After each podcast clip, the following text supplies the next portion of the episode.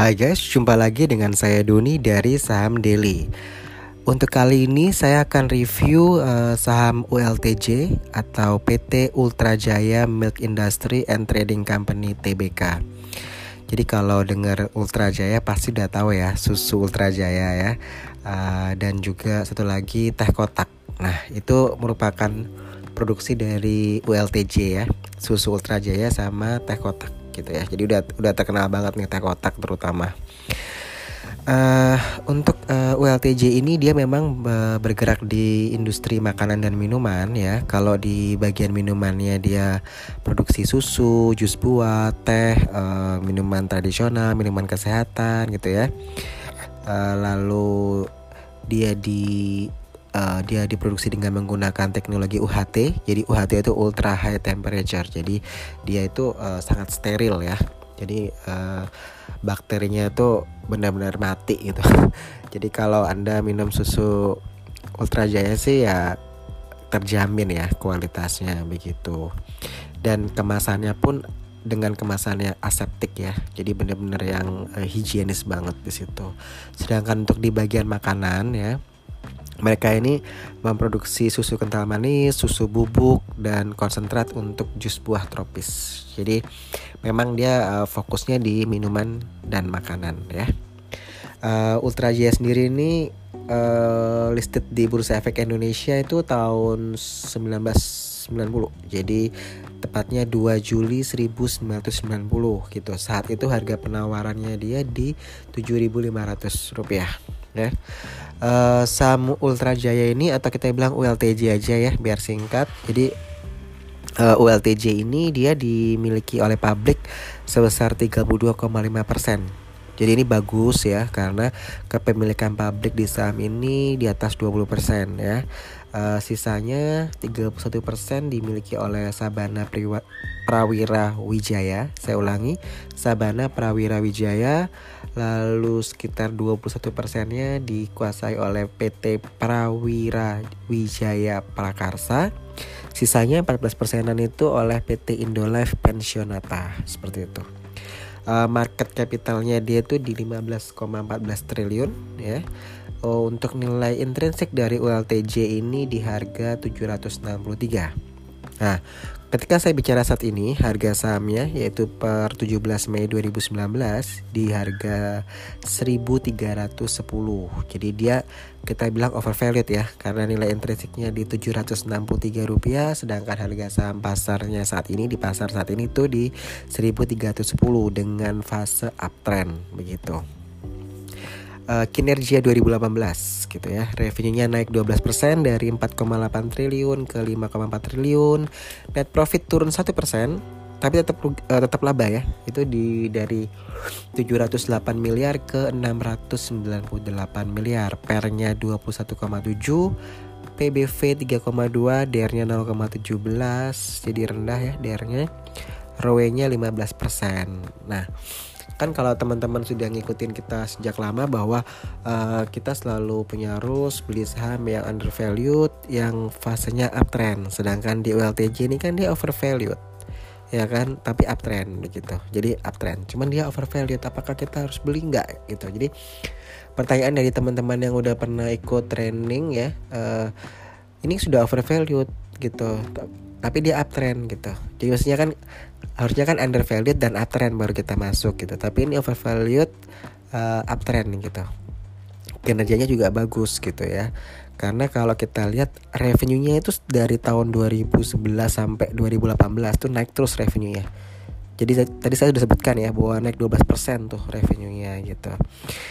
Apalagi cash ratio-nya 2,3 kali per tahun 2000 jadi eh, 2,3 kali di tahun 2018 ini cash flow-nya itu sangat baik gitu jadi eh, kalau kita lihat di neracanya ya cash and cash equivalent atau cash dan setara cashnya di uh, dia tuh di 1,4 triliun. Kalau kita lawankan dengan hutangnya dia, jadi baik hutang jangka pendek maupun hutang jangka panjang itu 781 M. Jadi uh, dia punya cash dan setara cash tuh 1,4 triliun, utangnya 781 miliar. Jadi kalau dia mau lunas hari ini ya lunas deh tuh. Dan bahkan berlebih begitu. Tapi ini juga bisa disikapi oleh analis saham sebagai suatu hal yang kurang baik. Dalam arti gini, karena cashnya dia kan berlebih tuh. 1,4 kurangi 7 bentar ya.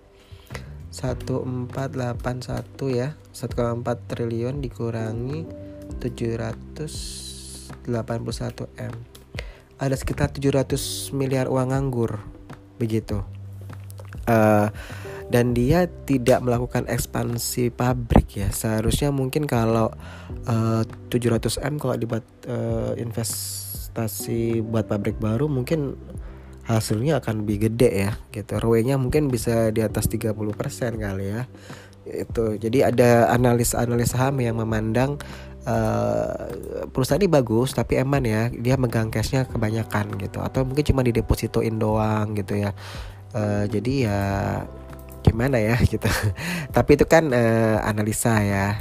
Uh, saya yakin bahwa dari manajemennya ULTJ juga punya pertimbangan sendiri begitu ya dengan mereka hanya menempatkan dananya di mungkin di surat utang negara seperti itu ya tapi tidak dengan melakukan ekspansi uh, bangun pabrik begitu jadi kalau kita bilang bahwa cash flow-nya bagus, revenue-nya bagus, labanya bagus, uh, dia bisa ngunasin utangnya detik ini juga, begitu ya. Bahkan kelebihan uang cash begitu. Uh, lalu kalau kita bilang konsumsi susu nasional itu masih sangat rendah tingkatnya begitu ya.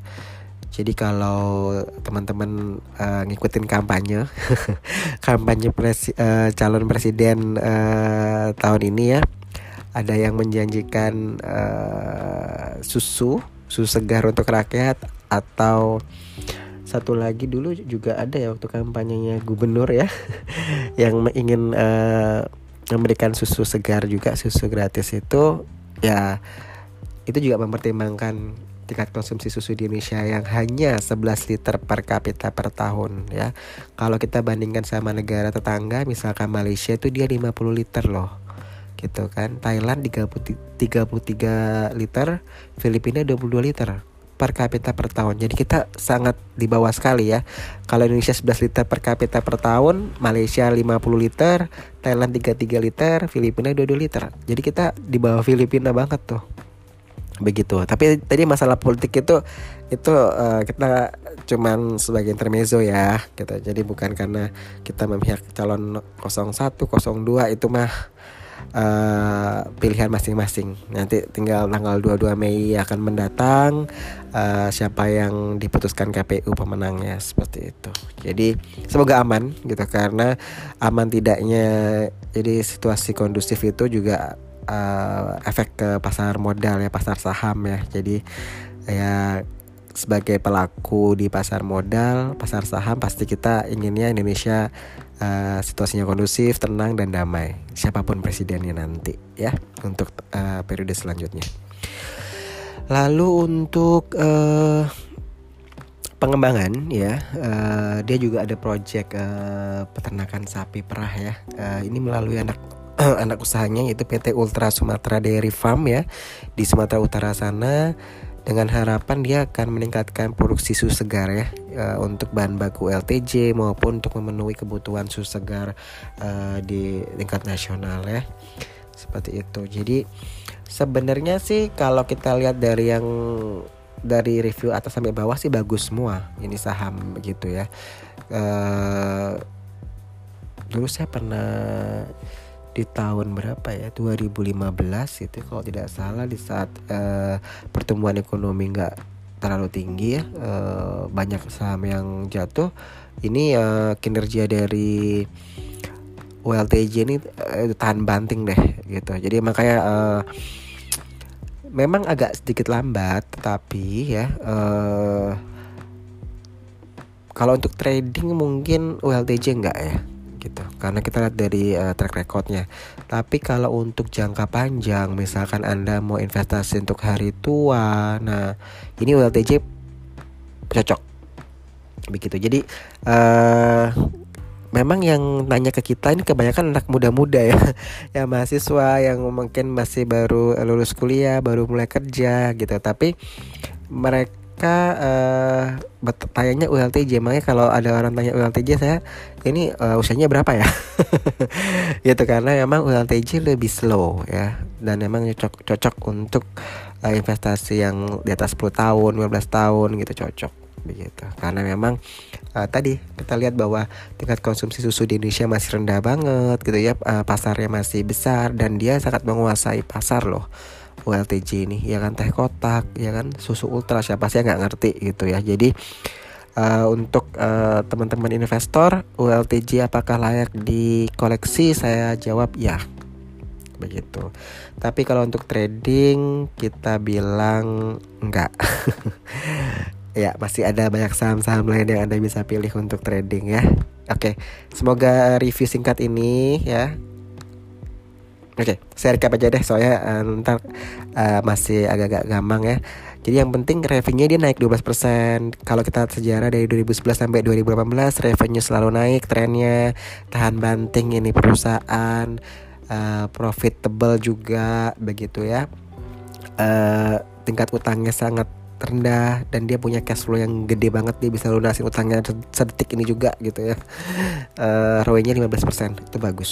Jadi kalau untuk investasi monggo gitu. Tapi kalau untuk trading karena lebih slow enggak gitu aja. Oke saya Dodi dari saham Daily